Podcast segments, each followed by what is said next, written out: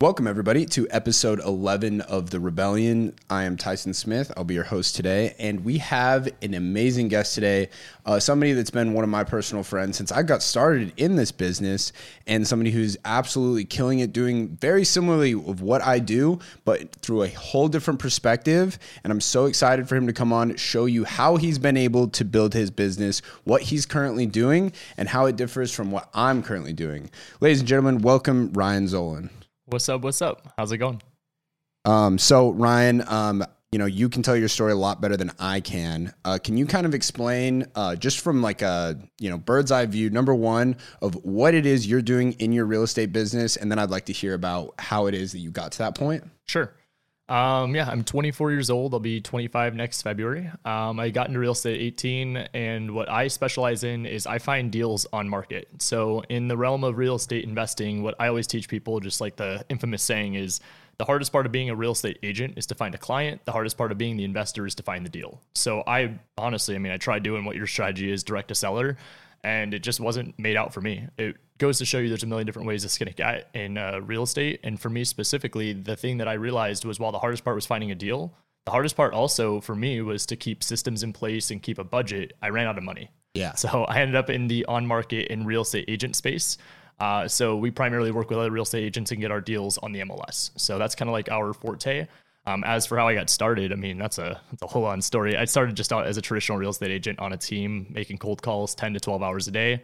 And Um, when when did you start doing that? I was literally fresh out of high school. So I was 18. It was like two, three months right after that. And what sparked your um, like what what made you decide, hey, I'm going to do this instead of going the traditional route of going to school or anything like that? You're like, no, I want to get right into it. Yeah, honestly, I grew up in like an entrepreneurial um, household. So that was one was that I wanted to work for myself as my own boss. But two was that I really didn't have it in the cards for me to go to college. It just wasn't like I had a terrible GPA. 1.8 is what I graduated with.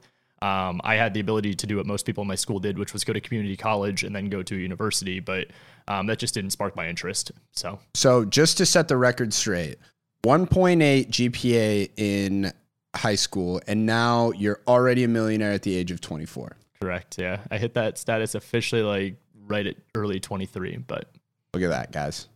I mean, it just goes to show that really, you know, this is what this podcast is all about is dude, there is this blueprint that I think has been pushed on so many different kids our age of, hey, here's what you need to do, here's the way to success. Right. And everybody's waking up at this point that, oh, no, that just really doesn't paper, work. Yeah. for sure. No, it's a. In my opinion, I think that it's a system, and I think the system's broken. Um, school teaches you to be the employee. This is how you have to do it. You have to follow the rules. You have to show your work. You have to make sure that it was your own thoughts, even though it was exactly what we told you that you were supposed to write down. Um, I was always the kid in school that raised my hand and asked why. So like, I don't care if I got the answer from cheating off the kid next to me, or if it was just I was able to use my resources, or even if I just took a guess and I had a 25% chance and I got it right regardless, I was getting shunned as the one that wasn't doing it the right way. And it was as I started, like, of course, like I mentioned, being an entrepreneurial household, it was always just different conversations at home. It was talking about business, talking about hiring and firing employees and how to scale.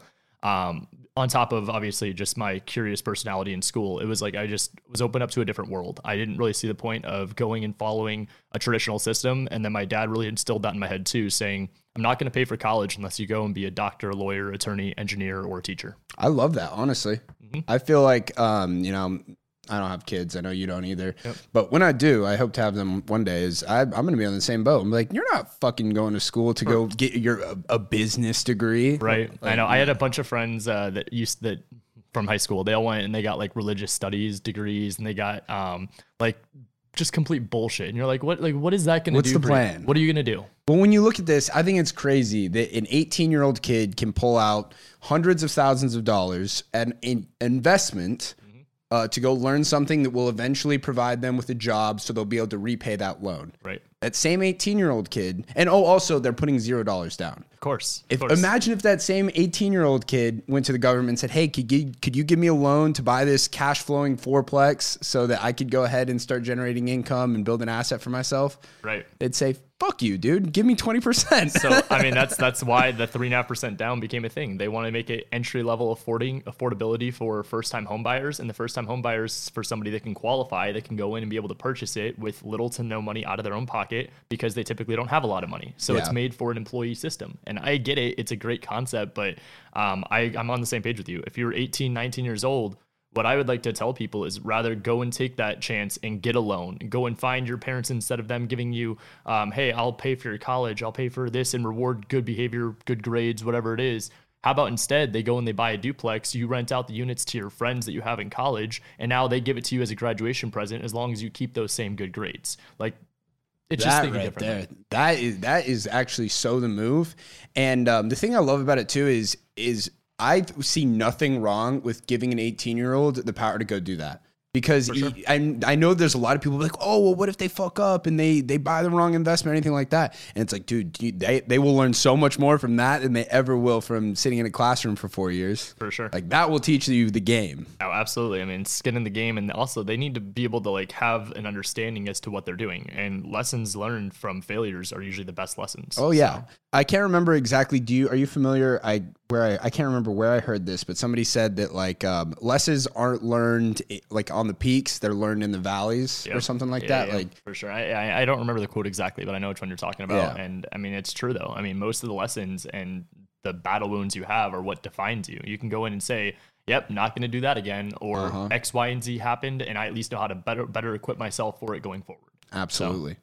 So, at 18, you decide, uh, okay, I'm doing my own thing. You've seen obviously, hey, there's some realtors out there who are killing it. I want to get into that. Yep. And what happens next? So, I mean, honestly, the only reason I went traditional side was because I was the young dumb kid that didn't know any better. I've I saw a bunch of Cody Sperber's ads of the we buy houses, the flashing the check in front of the Chase Bank Lamborghini, all those ads.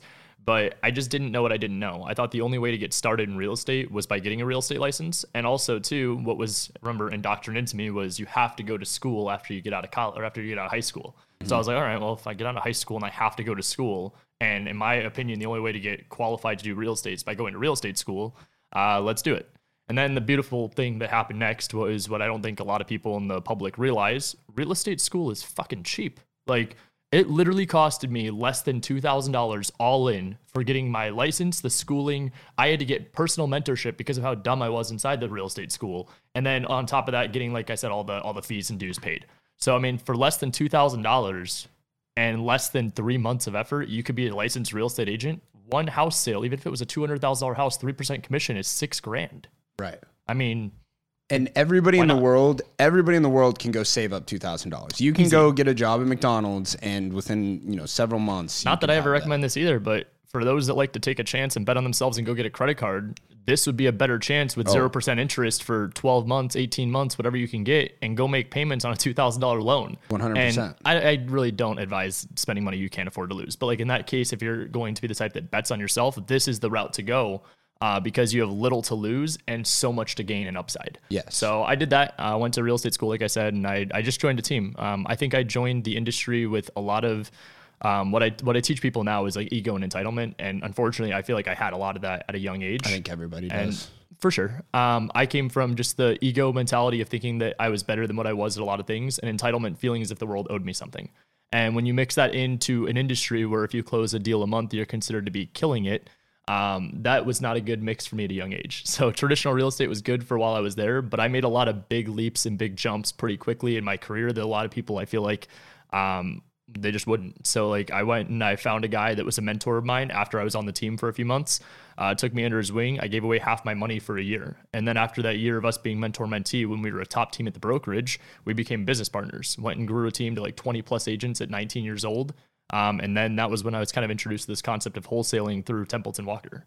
And when Templeton was telling me about wholesaling, it was just like the gears started going in different directions and it started getting me to think differently about how to do real estate um, and how to work essentially just smarter instead of harder. Yes. So Uh, so one thing I do want to ask is, uh, I know pretty much every single person will hear the advice at some point. Hey, if you want to be good at something, you need to go find somebody who's doing what you want, and you know, Sure. figure out a way that they will mentor you. How did you find your mentor? And then obviously you you came in with value. You said, sure. hey, I'll give you fifty percent of everything I make. Yep. But how did you find this person? So this was the one connection that I had in real estate through family friends. Um, it was my father's friend. I don't even know how to explain it. He so my dad's company that my mom and dad moved us out from Illinois um, to start was a restaurant repair company. It evolved into not just restaurant repair, but now HVAC work. But the point is that there's a Hungry Howie's right across from ASU, and the owner of it is um, Jeff Dorston. And Jeff, he has my dad take care of his restaurant equipment over at the pizza shop. And my dad was like, Well, Jeff was always just a smart guy. He was doing a lot of business transactions, commercial deals, but he did it all through having a real estate license. So when I was stuck at the position of being at Keller Williams, where I closed a few deals, had them under my belt, but I got paid like 900 bucks for those deals, I'm like, wait a second. Trying to do the math in my head, I'm like, 3% commission. One of the deals was 400K.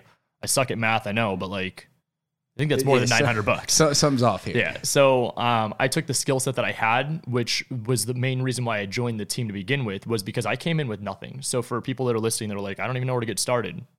I didn't have any money coming in. I didn't have anything other than that one connection, which also too, that guy's technically a customer of my dad's. So he really doesn't owe my dad anything. I had to go in and I found out after I had started getting mentored by him, he thought he was just meeting to give me like a little pep talk. I walked in and I was like straight to the point in business, like I was talking about. And I walked in and I said, Hey, the, t- the skill set I learned from the team I was on, I learned how to sit in, on the phone and cold call for 10 to 12 hours a day. I learned what a CRM is, a customer relationship management system, and I could go in and I could work a database. And I understand it takes six to 12, even 15 touches to before I could get an actual potential yes. Okay, well, now I also know that I could bring a skill set of I'm willing to put in the time, effort, and energy, and I'll even be like your assistant that will go and do whatever it is you need to free up your time so that you could spend more time with your family or the pizza shop, whatever it is you have to do. So I brought in a bunch of value. And then the icing on the cake was that instead of asking for anything from his deals, I said on everything you do stays the same. I know I'm taking time out of your day, but the only thing I want from you is your time because when I bring you a, a deal, or at least what I think is a deal, the time you're giving to me, you're taking 50% of my deal. So really, he had nothing to lose and everything to gain. He very well could have told me to pound sand, but I was also pretty pretty persistent in that meeting. I was like, "This is what's going to happen. Here's how we could do this. What do you think?" And I was fully prepared for him to say no. I mean, I just got paid 900 bucks for four deals. In my eyes, I'm like, he could just tell me like 20%, 30%, and I probably would have said yes. But yeah, I went 50 50, just went in with confidence. And um, he saw the value because I had a skill set. I came in with at least something under my belt with experience rather than nothing. Yeah. And I think it's a lot that you recognized everything that you had learned from your time in that uh, KW team. Like For saying, sure. being able to recognize, hey, here's what I learned. Here's how I can, you know, help you. For sure. And then again, I think that the confidence and the persistence is like, that's something that can't really be taught. It's just like, you got to believe in yourself when you're going into these kinds of meetings where you're yeah. about to make an ask from somebody. Right. Oh, for sure. I mean, dude, you, you have to. And that was the biggest thing was I knew value. I mean, I knew what I walked into a conversation. I mean, this was a good thing and a bad thing. But when I was going in real estate school and inter- interviewing brokerages, they always made it seem like they were the ones interviewing me. And I was like, it wasn't until like my sixth or seventh interview. This is how stupid I was. I was putting on the suit and everything, going and thinking that I was getting interviewed. Um, they want to make it seem like they're interviewing you, but in reality, as the agent, you're interviewing the brokerage. So a lot of them were telling me like about the top producers, and I always got like the glimpse of how much money was truly out there in the world just from being in these rooms of real estate. And it just made me start like thinking about things differently. And I'm like, okay, well, everything that these people are doing, they have more value than I do. So everything that I do in any room that I'm going to get in, either I'm gonna have to be a sponge and shut up, but I'm gonna have to prove my worth and as to why I deserve to be in that room. Or two, I could go and be a value and try to bring whatever it is to the table, even if it just means that I'm the guy that has the, the least amount of value.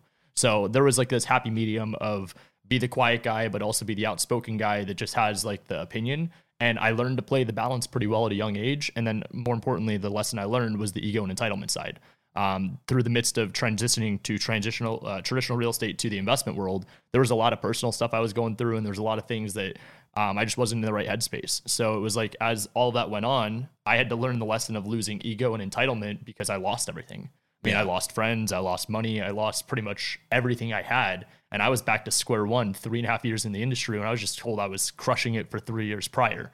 So it was like a really bad reset, but it was the best thing that ever happened to me. So. Well, and, and I think that has something to do with your perspective on it. For is sure. I mean, people. A lot of people are going to view like, oh, hey, I'm, you know, I've lost everything, or I'm hitting rock bottom, and it's like, okay, well, there are lessons you can learn from this, right? Sure. I mean, I'm, I'm of the opinion you should never waste a good crisis. And when things like that do happen, when you are losing friends, you're losing money, yep. of being able to recognize what happened here? Why is sure. this? And where do we go? Oh, absolutely. And I mean, dude, I could have had the victim mentality. There was a lot of things that, while it it could have been two wrongs make a right, even like I knew that what I was doing in one situation was right, and I knew in one situation it was like I could have been doing better. And so, like you had said with learning lessons, I mean, that's the philosophy that everyone on my team has, and myself included, is we don't lose, we win or we learn. And in this case, I mean, there was a lot of learning lessons, but that's also what made me even more fearless the second time around. Was as I started building and evolving, and the market was booming.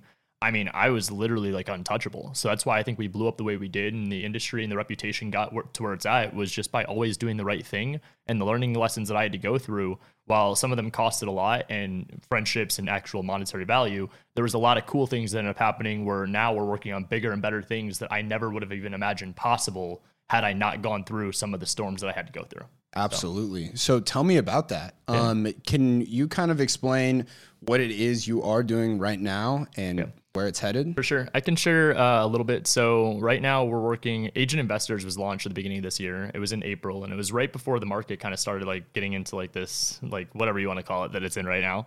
Um, And what is Agent Investors? Agent Investors is a community. So it's a community and course that I launched in April that basically teaches real estate agents how to become investors. And it also teaches real estate investors how to work with agents.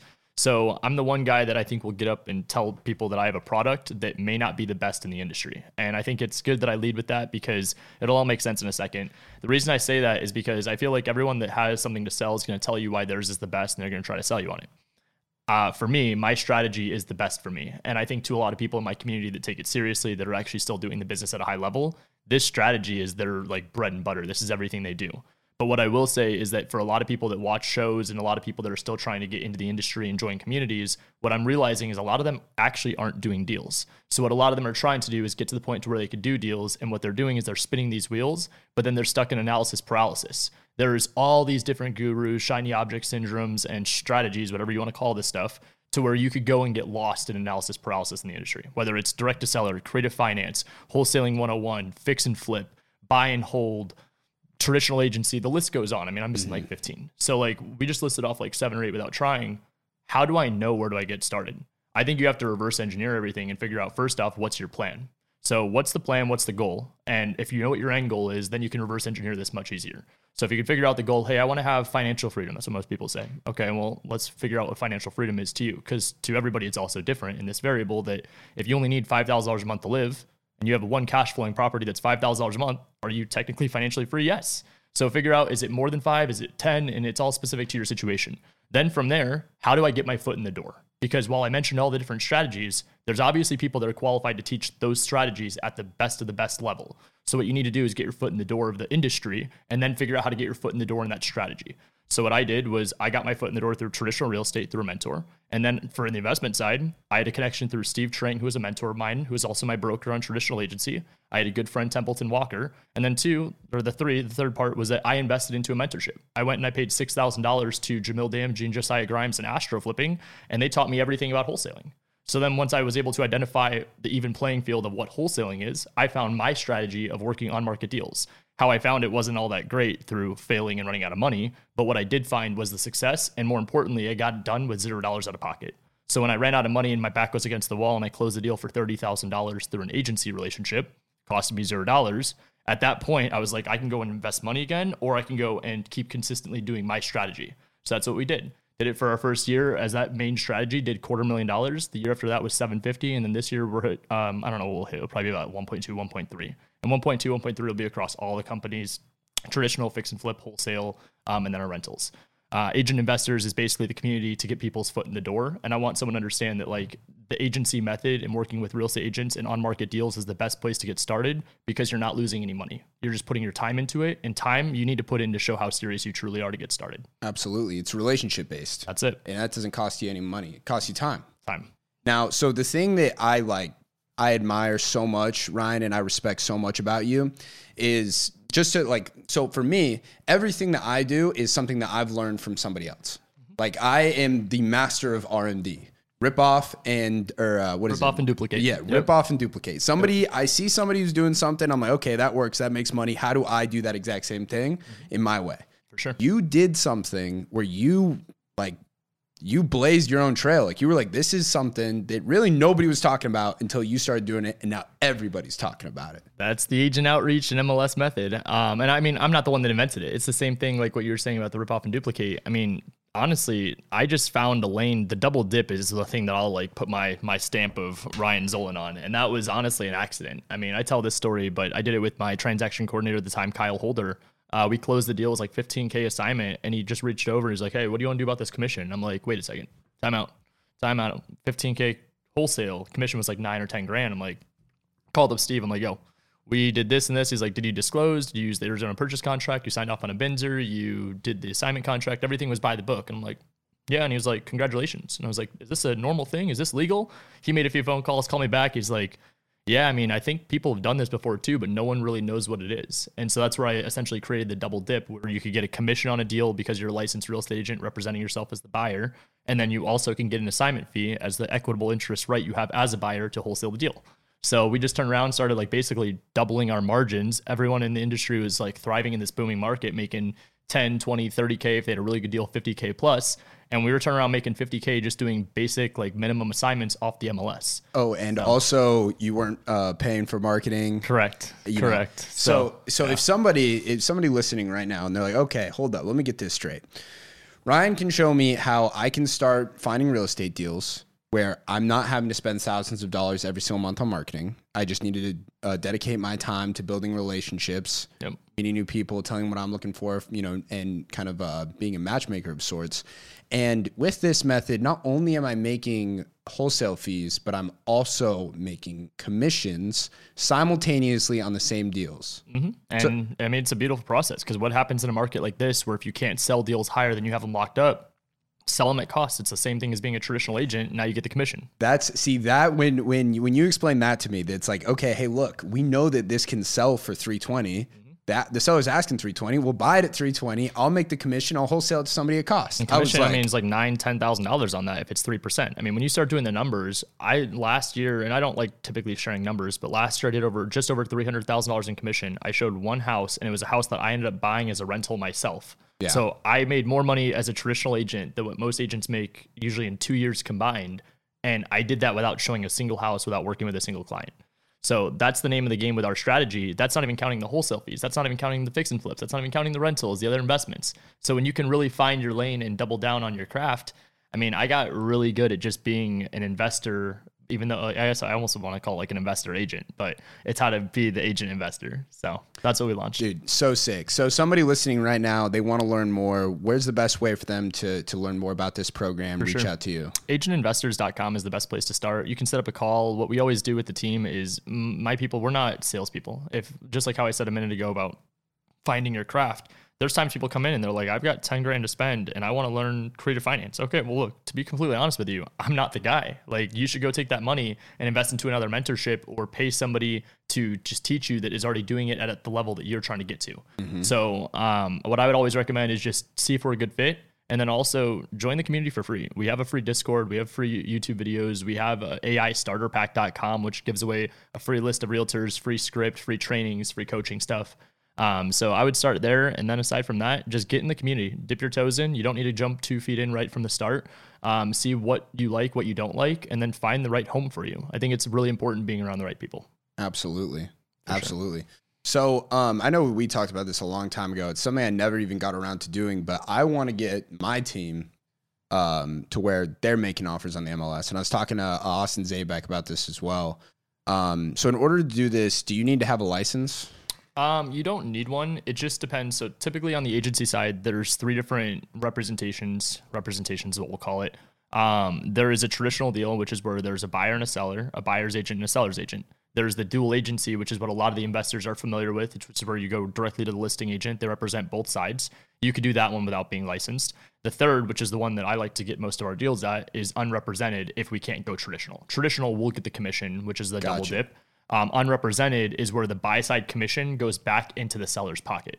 So if the commission for again I use two hundred thousand, it's easy numbers, two hundred thousand dollar deal. If there's a six percent commission agreed to between the listing agent and the seller, six percent commission is getting paid. Whether so, however, it's usually three and three. So three percent would go to the listing agent, six grand. Three percent would go to the buyer's agent, six grand.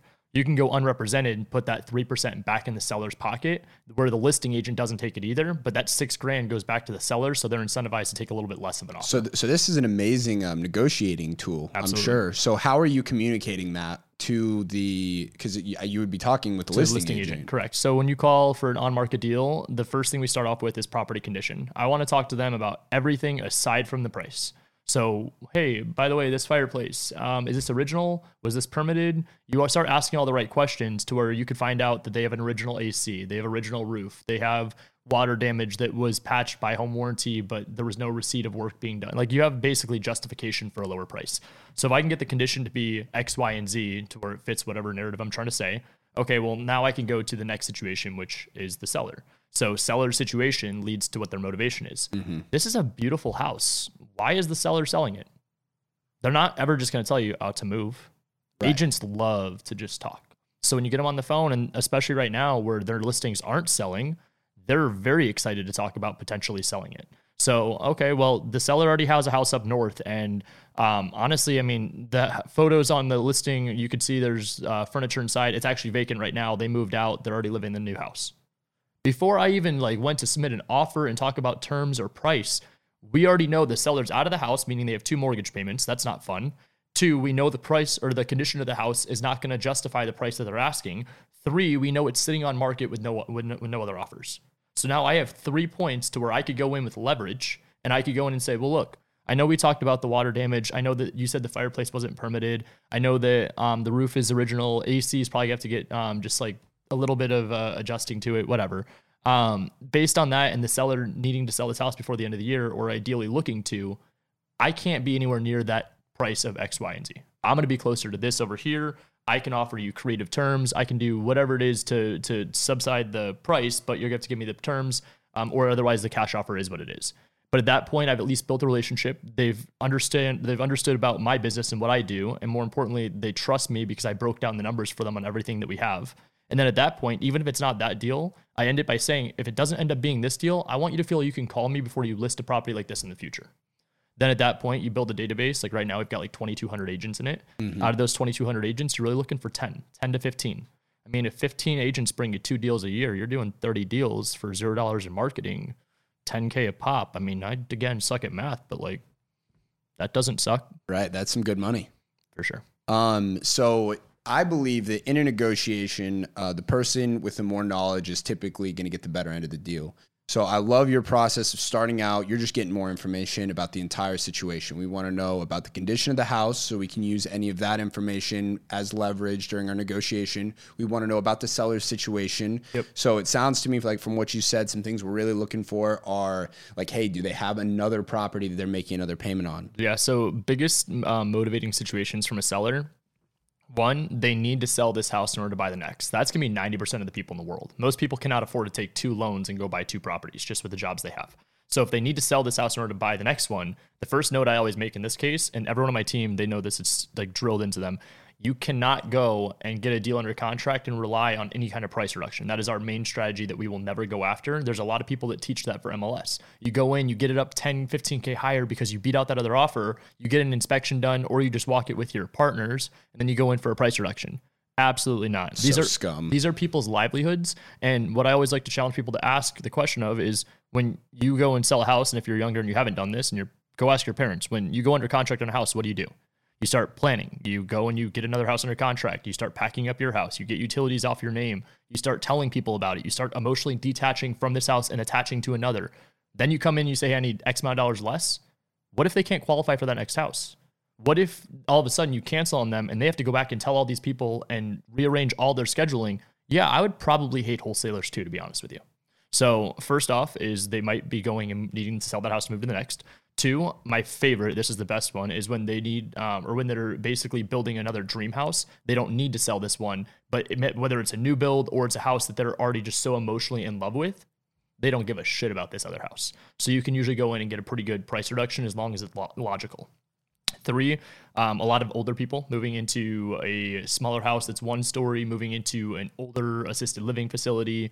Um, four would probably be um, just downsizing, and then five would just be locating to a different state for a different market, Gotcha. job stuff like that. So first we're finding condition of the property, then we're finding motivation, and what was the next step? Price after that, because Gotcha. at that point, I mean, we're very justified to tell them our price isn't going to match where they're listed at, and also if it's listed at uh, X price of let's say three hundred thousand, it's been sitting for thirty days, they have no other offers, they're not getting anywhere near three hundred thousand. Right. So even if that were the case and they were just a little bit off, let's say 275 is where they needed to be, they would have had offers at 275. So if they're sitting on the MLS with no offers right now, my favorite target to go after is currently days on market. Yeah. If it's sitting, go after it. Why not?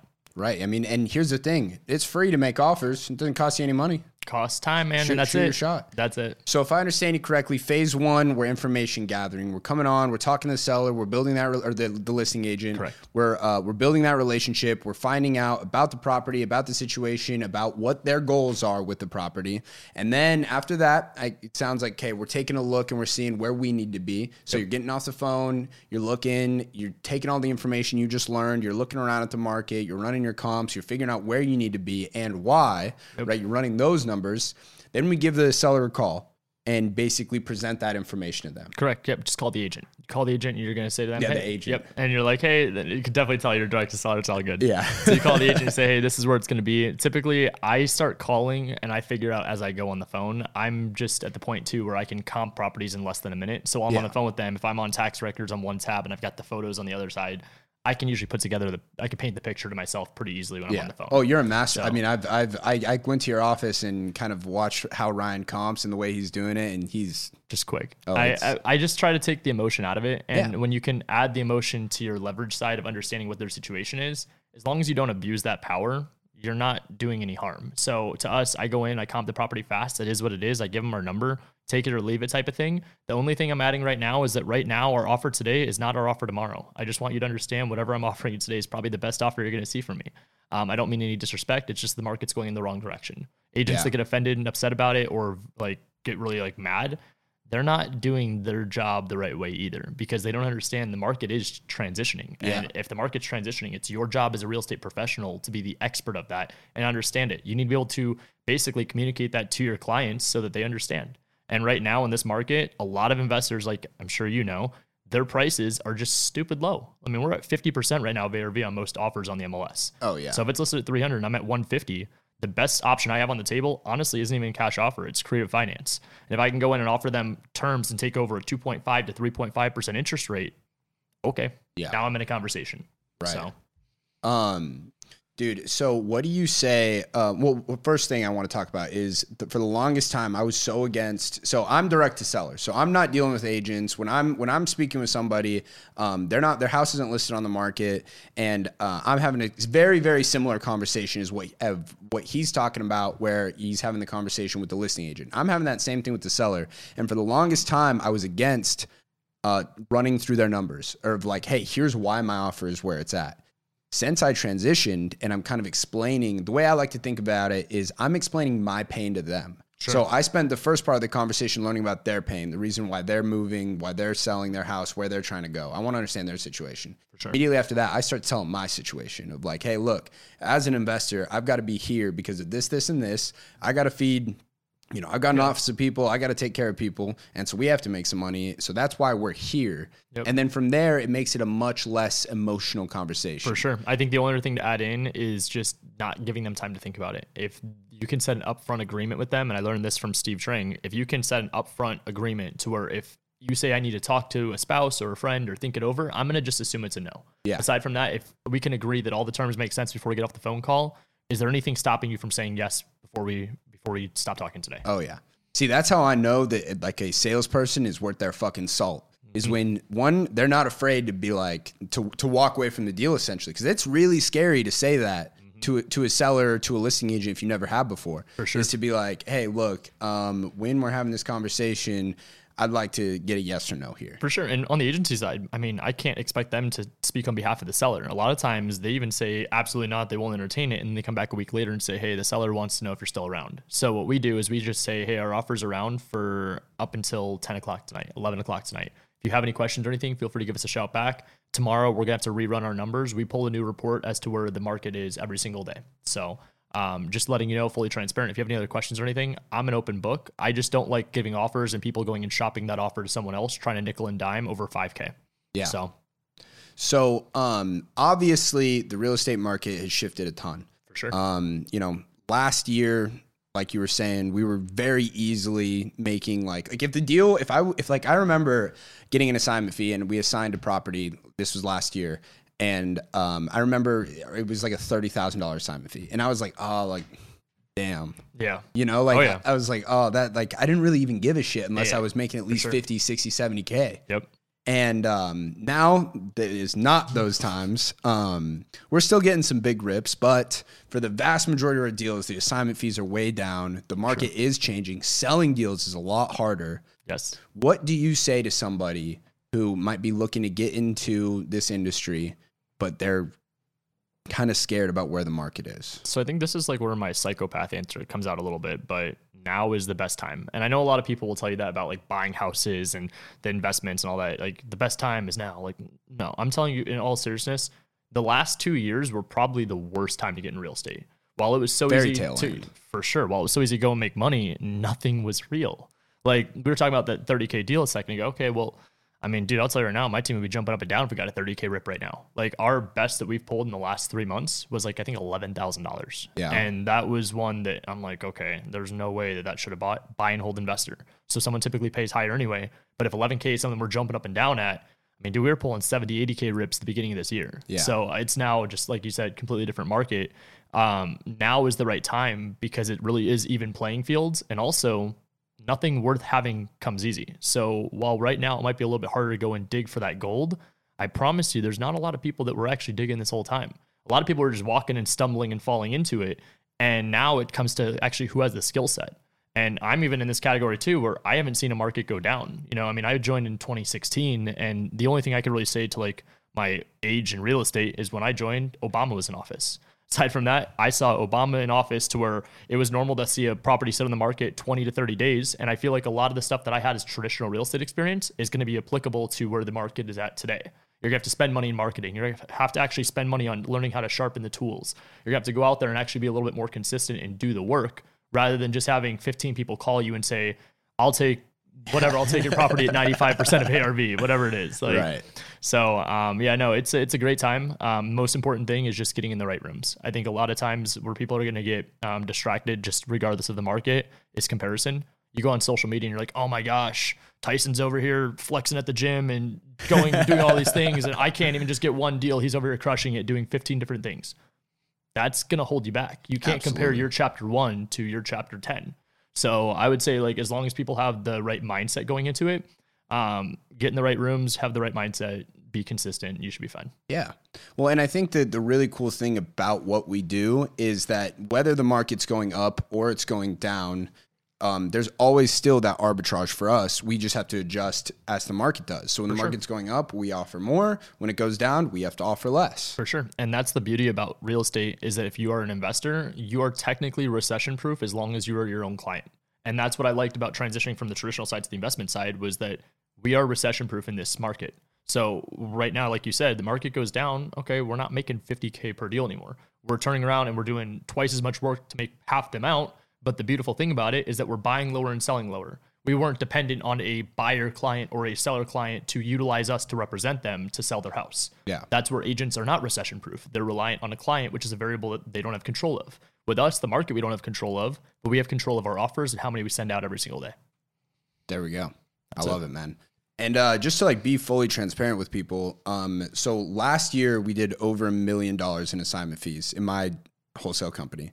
This year we're at like the same point. So we're over a million dollars right now, but it's like, I mean, I I went from like uh, in uh, the year before that. I remember I was doing, I did like something, and I started not like during the the, the beginning of the year, but I did like 400k. So I went from 400k to over a million, and now I'm at a million again, and it's like that can be disappointing, but honestly, I'm really fucking stoked because I knew that we worked for that. Like, Well, dude, I mean, also the market shift happened, and the fact that you guys are still going and performing. I mean, we honestly, the market shift happened. The only thing that saved us was that we had other streams of income, and also we're in other markets. Because I'll tell you, different markets definitely got hit differently. We have students across the entire country, and Um, I, like Seattle, for example, they didn't get hit till like a month ago. Yeah. There's a student in my program that was closing hundred thousand dollar months for the last like three, four months, con- like just normal, but Yeah. very, very low key, keeping quiet on social media. And then next thing you know, he comes to one of our coaching calls. He's like, dude, a buyer backed out on me. I'm like, whoa. I'm like, okay. I'm like, and I had to like, you know, like be there for him. I'm like, okay, well, everyone else in the group for the last three months has been like crying on these calls. So glad that you're not glad, but like, okay, you're caught up with us now. So let's let's go through, go back first off and watch all the the previous trainings, but then two, let's pivot. Let's understand how to attack this market because what people can always say too is, oh, the market's going down.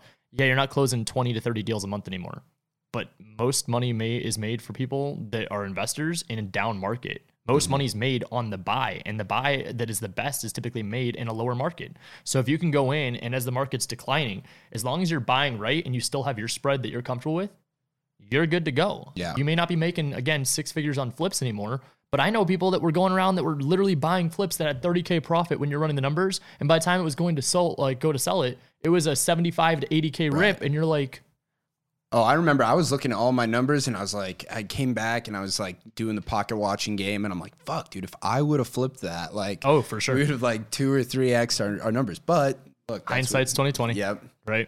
Um, dude, that's that's that's great. Um, so one thing you pointed out was that like investors do make money in the down market. For sure. So um, I've been doing this. Um, I'm getting close to three full years now, and I kind of like looked at what I've done, and I've been able to make like I've been able to make a lot of money, uh, relative, but um, I don't own very much real estate. I own one one note, Okay.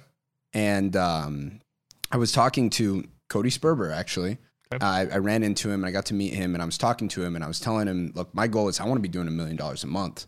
And we start kind of having that conversation. And basically, he made me realize, like, that's not what you want. You want to make more money. But the way you're doing that is not by wholesaling more. Yes, well, let's get your numbers up so you have more money. But For sure.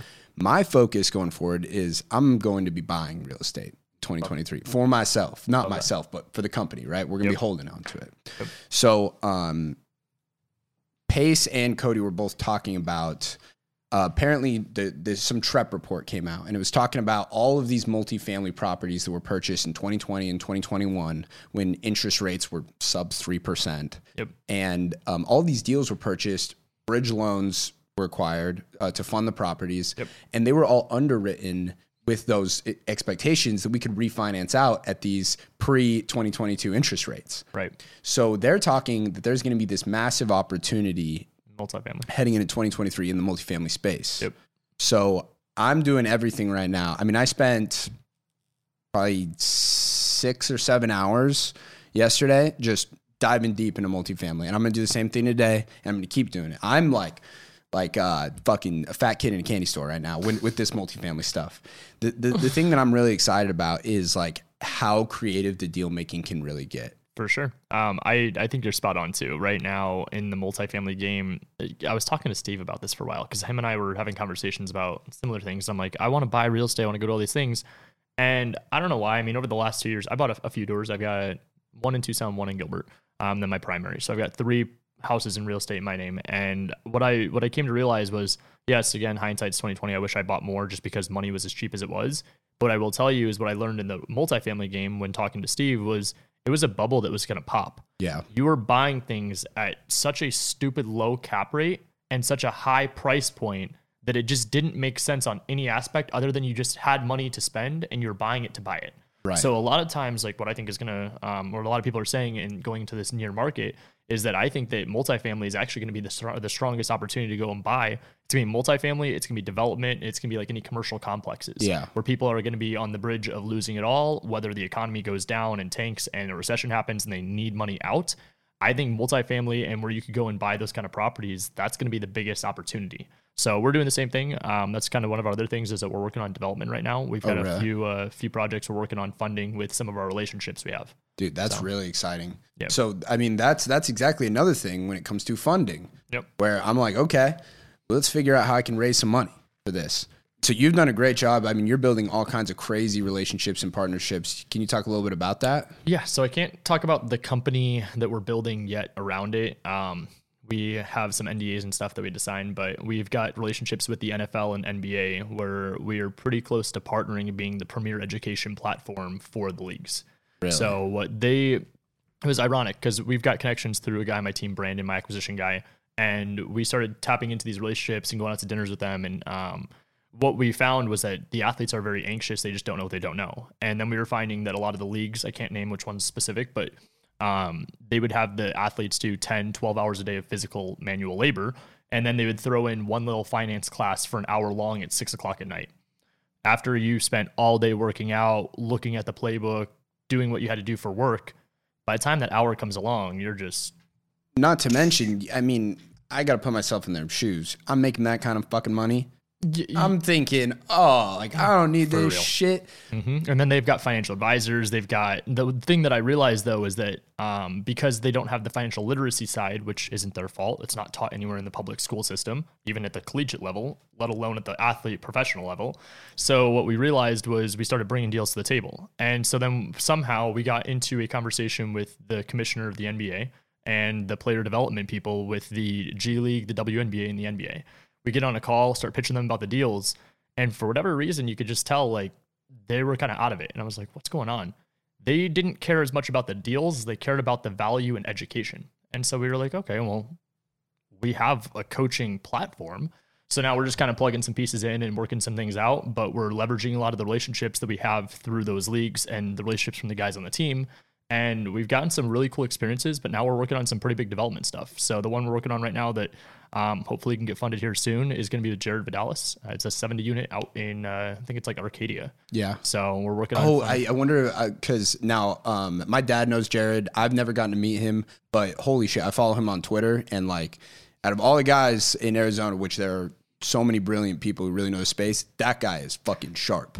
So we had a lot of people that were basically talking to the ideas about and like trying to figure out what the best lane was to follow for athletes. And honestly, we went to one lunch with Jared, and it was just like mind was blown. Yeah. Um, I always knew he was kind of crushing it behind the scenes. I know a lot of his background and stuff in the industry, and what I found was just the genuineness from him. You could see like the authenticity just really bursting out, and more importantly, he's excited about it. When Yeah. somebody has a passion and a desire to actually do what they're doing, I don't care what anyone says. That person's going to be the hardest worker, but also the most like fair, the best person to work with, just all around the best opportunity for us to follow. And so what we are building with him, um, honestly, I, this is the part I can't really get into too much, but with him and a few other people in the industry, it's going to be, it's gonna be something cool. So, um, if I, if I understand this correctly, because one thing I love is when I look at um, a lot of people talk about like, hey, making money matter. Yep. Where it, it sounds to me like you are creating a platform where you, there's a huge problem with professional athletes losing all their money, right?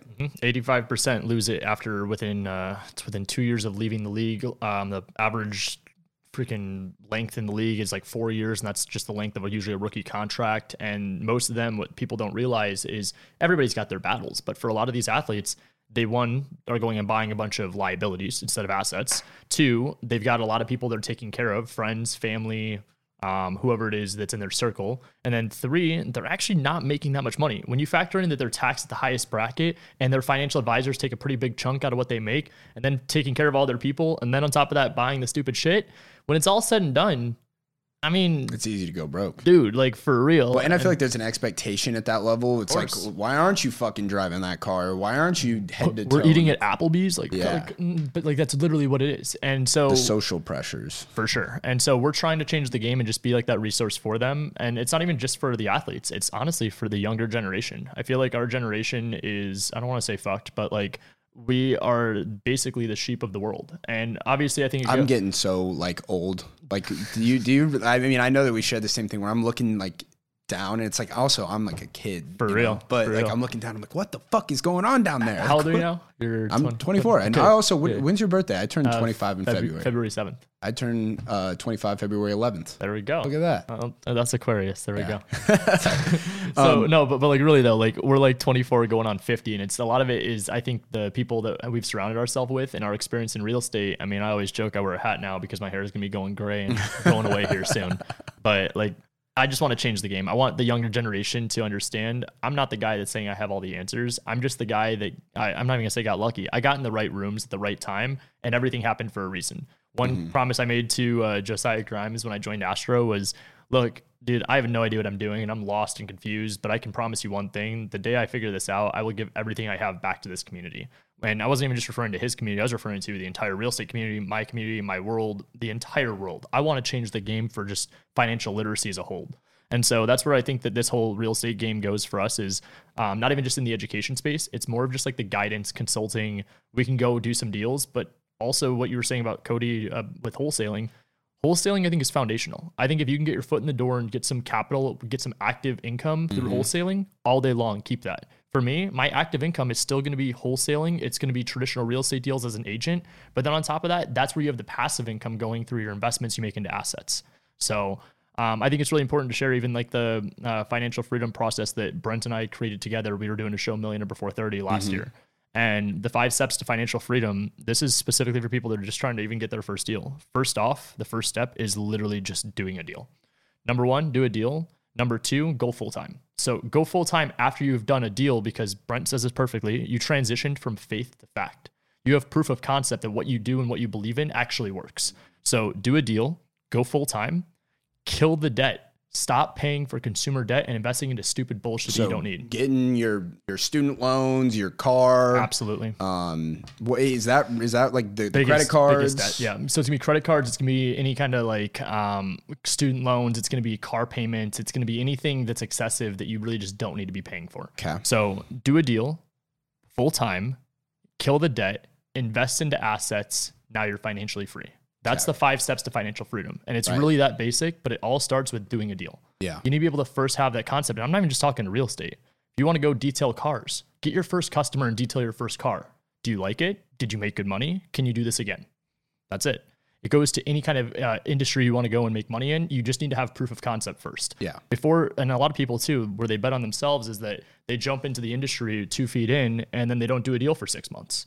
I mean, that's one of my biggest red flags that I feel like people just kind of like brush over, whether it's the entrepreneur space or even just real estate. If someone's telling you that you need six to 12 months of reserve saved up, do some research. Understand that even some of the people that I know that are extremely successful, it took them eight to 12 months to do their first deal. So if it's going to take that long, you might not be able to go eight to 12 months without getting paid. So keep a job, do this part time, but actually do this part time. Yeah. Like that's where most people also don't do right is that they don't budget their time accordingly. So if you're not time blocking and breaking down, okay, I have, a nine to five here, from five to seven is family time, seven to nine, you should be working on your business. Like you need to be building and getting that side hustle up and going because once you do a deal, then the second step is going full time. How can you replace that active income that you're making through your job with what you could be doing with your other passion, hobby, side hustle to make that your career? Right. Well, and I, I think that once you do start to time block your time, you realize how much time you're spending on stupid shit. Oh my god, dude! I wait, and I, I'm guilty of this even right now. I waste probably like three to four hours a day. Oh, Like, easy. easy. Like I can think that oh I'm so fucking busy all this and that, but the moment I look at my my uh, screen activity time on on my phone, Six hours, yeah, whatever. You're like, oh shit. yeah, shit, where'd that go? like you, you're wasting so not you specifically, but everybody. We Mm-hmm. waste so much time on dumb shit. Where I think that. Um, and also I think just building the habit of saying, Hey, at this time that I know is open, like you said, if you work from nine to five, you need to budget time for your relationships, your friends, sure. your family, things like that. But then if you can say, all right, like I now have three, four hours here that I can spend afterwards on doing this, and I'm going to, I'm going to spend that time on doing this. And I think it's like uh, the concept in uh, James Clear's Atomic Habits, Yep. which I'm sure you've read. Phenomenal fucking book. But he says he's like make it specific and and um, make it known, right? So say at this time I'm going to do that. Yep, I love that. And um, I, I think that people would be really surprised at if they do that consistently, how quick they're able to get to number two. For sure. And I think full-time. the only thing that I ever put like as a stipulation in there with consistency is that real estate, and I'm talking specific to real estate here. I'm sure it's entrepreneur as a whole, but I've only been in the real estate space as an entrepreneur. What I could tell you, it is so easy to get lost and confused. And so when people are telling you to stay consistent and just keep going, keep going, and hustle, whatever, most people are doing the wrong work. oh yeah, And that's what pisses me off is like the consistency side. If you're consistently doing the wrong thing, you're not growing. Like, and that's where I think that it goes back to getting in the right rooms, getting the right mentor, the right community behind you. Because Yeah. if you actually take right consistent action, it doesn't even need to be two, three, four hours a day. It could be one hour a day as a side hustle. And dude, there's been like times where I've made more money working less hours because I was very intentional about the time I was. I love I was it working. absolutely. And um, just to make sure that the water is absolutely crystal cl- crystal clear here, there's no fucking mud in the water.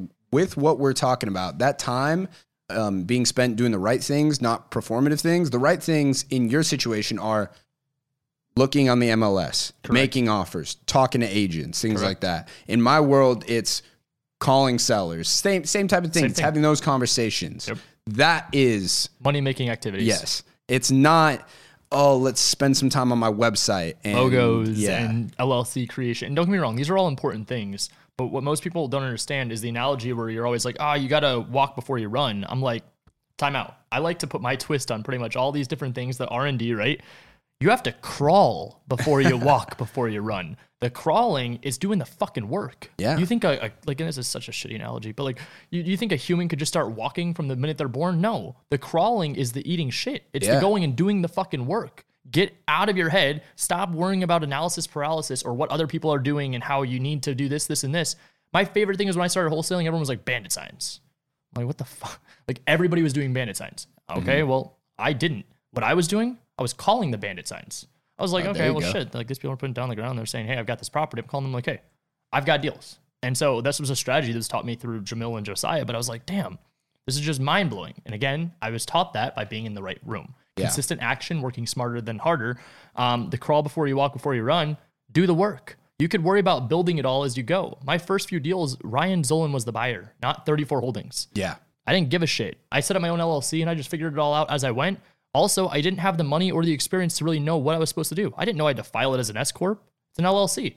Okay, sounds good. Like I just I created it as I went. Yeah. The website. I'm an idiot. I followed the video instructions and everything I found, but like it was like holy shit.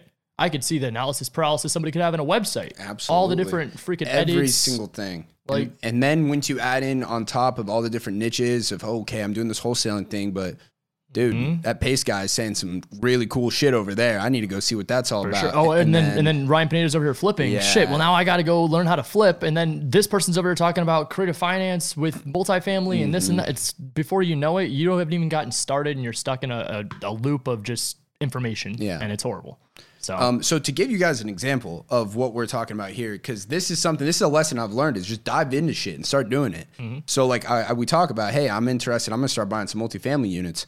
I started doing it, and now look, I've been learning. I've been coming through, taking courses and doing that. But also, my first thing is I'm getting on the phone with fucking every single broker that has listings for sale in Arizona, and I don't even know that I'm gonna be buying in Arizona. But my whole thing is I need to start doing shit. So I'm fucking calling them and I'm telling them what's going on. I'm saying, hey.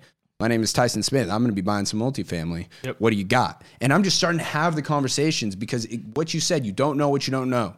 And and you don't know is who you don't know. I mean, what if they pull a pocket listing out and all of a sudden they've got 15 different deals for you? Absolutely. And guess what? You'll never know if you don't ask. Absolutely. They're not just going to come find you. They're not going to come look up, hey, Ryan Zolin, he might be interested. Let's send the DM to him. No, you got to go fucking find it. That's it. And remember what I said the hardest part of being an agent is to find a client. So when you're calling these brokers, the hardest part for them is for their phone to ring. So the minute you call them, they're not cussing you out saying, screw you, They're stop calling me. They're like, oh, I knew my freaking ad on the on the bus would work. Right. I knew the Zillow payment, whatever, like all these stupid things for marketing that they're paying thousands of dollars every month for. They don't get their phone ringing like that. So when you call and say, hey, I'm real, the most important thing, and this is what drives me crazy about our strategy, don't be the person sitting there, hello, my name is Ryan. I work with 34 whole, like stop following a script, get on the phone and talk to Burn, them. burn your fucking script, man. Literally, especially on the agency side. What you need to understand, they're human, you're human. I just told you I graduated high school with a 1.8 GPA. What I didn't tell you is that I cheated in the real estate school to get my test passed and everything, and I paid like so horrible. But like I got to where I got to by just having the right connections, and it was nothing related to skill within the real estate school. So if what I had to go through, I was able to skirt through, the person you're talking to on the other line, you have to assume if there's 80,000 agents, you think every single one of them went through the right training, the right mentorship, Right. the right rooms? No, a lot of them they got into this and then they had the ability to choose do I give away 50% of my commission to learn or do I go and do 100% brokerage and I'm now self employed and I'm doing it on my own? That person is still stuck in the crawling stage. But when you mm. call them and they're the expert, you got to understand from human to human, they might be dumber than you. And I'm being that with so sincereness. Like, th- I do not want anyone to feel like I hate agents. And I feel like I'm allowed to because I'm an agent. But like, I want everyone to understand on the agency side, a lot of them are not qualified. So when you Yeah. call them, Just be human. Hey, mess up words, laugh, have a good conversation. The amount of times like I trip, like I'm walking around my house, I trip over my own shoelace or I stub my toe or my dog barks in the background that makes you even better. Absolutely. It sounds crazy. It makes you more human. That's it. That's what it is. And I love what you're saying, dude, about look, you're having a conversation. It's a human connection. That's it. Like you don't need a script to talk to the person at the grocery store. it's this right here. Yeah, you just Conversation. You're talking and look, you know your goal is you want to buy a property. So ask the questions that'll get you there. Like And my favorite is maybe don't do this on commercial, but for single family homes, you're calling an agent. I'm an investor. I want to buy a house. Okay, what are you looking for? To be honest with you, I don't know. What do you mean you don't know? You're looking to spend money. Yeah, I mean, I'm an investor. I do some wholesaling and stuff, but to be honest with you, I'm looking to buy my first deal. I just don't know what I want. They're the expert, not you. I'll be I'll be honest with you, that's kind of exactly what I'm saying right now. Basically what I'm telling people is like, look, I'm gonna be buying I was what I'm looking for is a great deal. I'm looking for a great deal that I can get out of in about five years. There's some value add opportunities. Well, how many units? I don't know. Yeah, I don't know. I was I'm just I'm like, well, how are you gonna pay for that? I'm like, look, dude, I've, I've got people. I'm gonna find them. I We've do got hard money lenders, private money lenders. I can go get traditional financing. To be honest with you, I'm not sure because it's just going to depend on the deal. If it's Yeah. a 50 unit that's worth $100 million, I'm not going to come out of pocket on my own. Yeah. Are you familiar with OPM, other people's money? Yes? Okay, that's what I like to use as an investor. I think if you were in my shoes, you'd probably want to use other people's money too. Yeah. So when you start breaking things down and being real, and obviously, yes, it comes with experience, and the more you do it, the more comfortable you'll get. You got to start somewhere. Yeah. My favorite thing is like when people always say, "Oh, just start with one, start with two phone calls, start with three. Yes, that is a great mentality. I didn't have that luxury. When I got into real estate, my very first day, I was sat in a corner by the team was all in a nice little office. I was in the back corner, dress shirt, dress clothes, tie, with a headset on like this, and I was making calls for 10 to 12 hours a day while they listened to me. Oh man. So I never even got to have that limiting belief of, am I bad on the phones or is this not going to work? Baptism by fire. Literally, Go through it. literally, they just threw me to the wolves. And I, I mean, as much as I want to tell you, like, I appreciate it. I didn't even know that I needed to appreciate it until after I started hiring Yeah. people and they were like, I don't want to make calls. I'm like, what the fuck do you mean you don't want to make Yeah. calls? Like, You no. you just don't want to make money. Like, it is what it is. And so, yeah, I mean, dude, it's a it's a marathon, not a sprint, and it took a lot of time and effort, but here we are. Yeah. Well, that's my philosophy now. When I'm when I'm training somebody, somebody starts on, on my team. It's all right. Just go ahead. That's it. Here's the thing. Here's where you press start, and it makes it the dial. Just go try and buy some houses. Well, what? no, Just just try and buy some houses. Yep. They, and they and have a general later. understanding. Like here's the here's how we calculate. Here's what you're looking Yeah. for, or here's at least the base that you need to get as an understanding, and then we'll pivot and transition that Well, off. to- uh, it's doing the experience. One, you're going to answer a lot of your own questions in the beginning, Mm-hmm. For sure. and then two, you're going to ask the better questions. That's it. So I love when people ask hypothetical. What if this happens? Well, until it does happen, don't ask. yeah, there you go. like has that like we cross that bridge when we get to it. For sure. That, that's one of like when people are you know always DMing me and asking, hey, I need this or that. Like, hey, my, my favorite thing is, hey, can you give me a contract? And I'm like, well, do you have a seller who's ready to sell their house at a discount? No. Why do you need a contract? Well, when I do, well, when you do, send me a DM. I'll be right here. I'll send it to you. For sure. Like, let's let's get there first because you, you're worried about the easiest fucking things. Gotta crawl. Finding your investor friendly title company is not hard. Getting the contract is not like all of this stuff is go do the hard thing, which takes the work, which is finding a deal. Yep. And then all this other stuff, you'll be amazed at how quickly it all works out for you. Well, and especially this is the best part, icing on the cake to that is that the minute you have the opportunity, I promise you, you'll find the answer in less than an hour. yes. because you know the minute that you have that opportunity, okay, you're going to drop everything because they need a contract and maybe that means you could get in on the deal.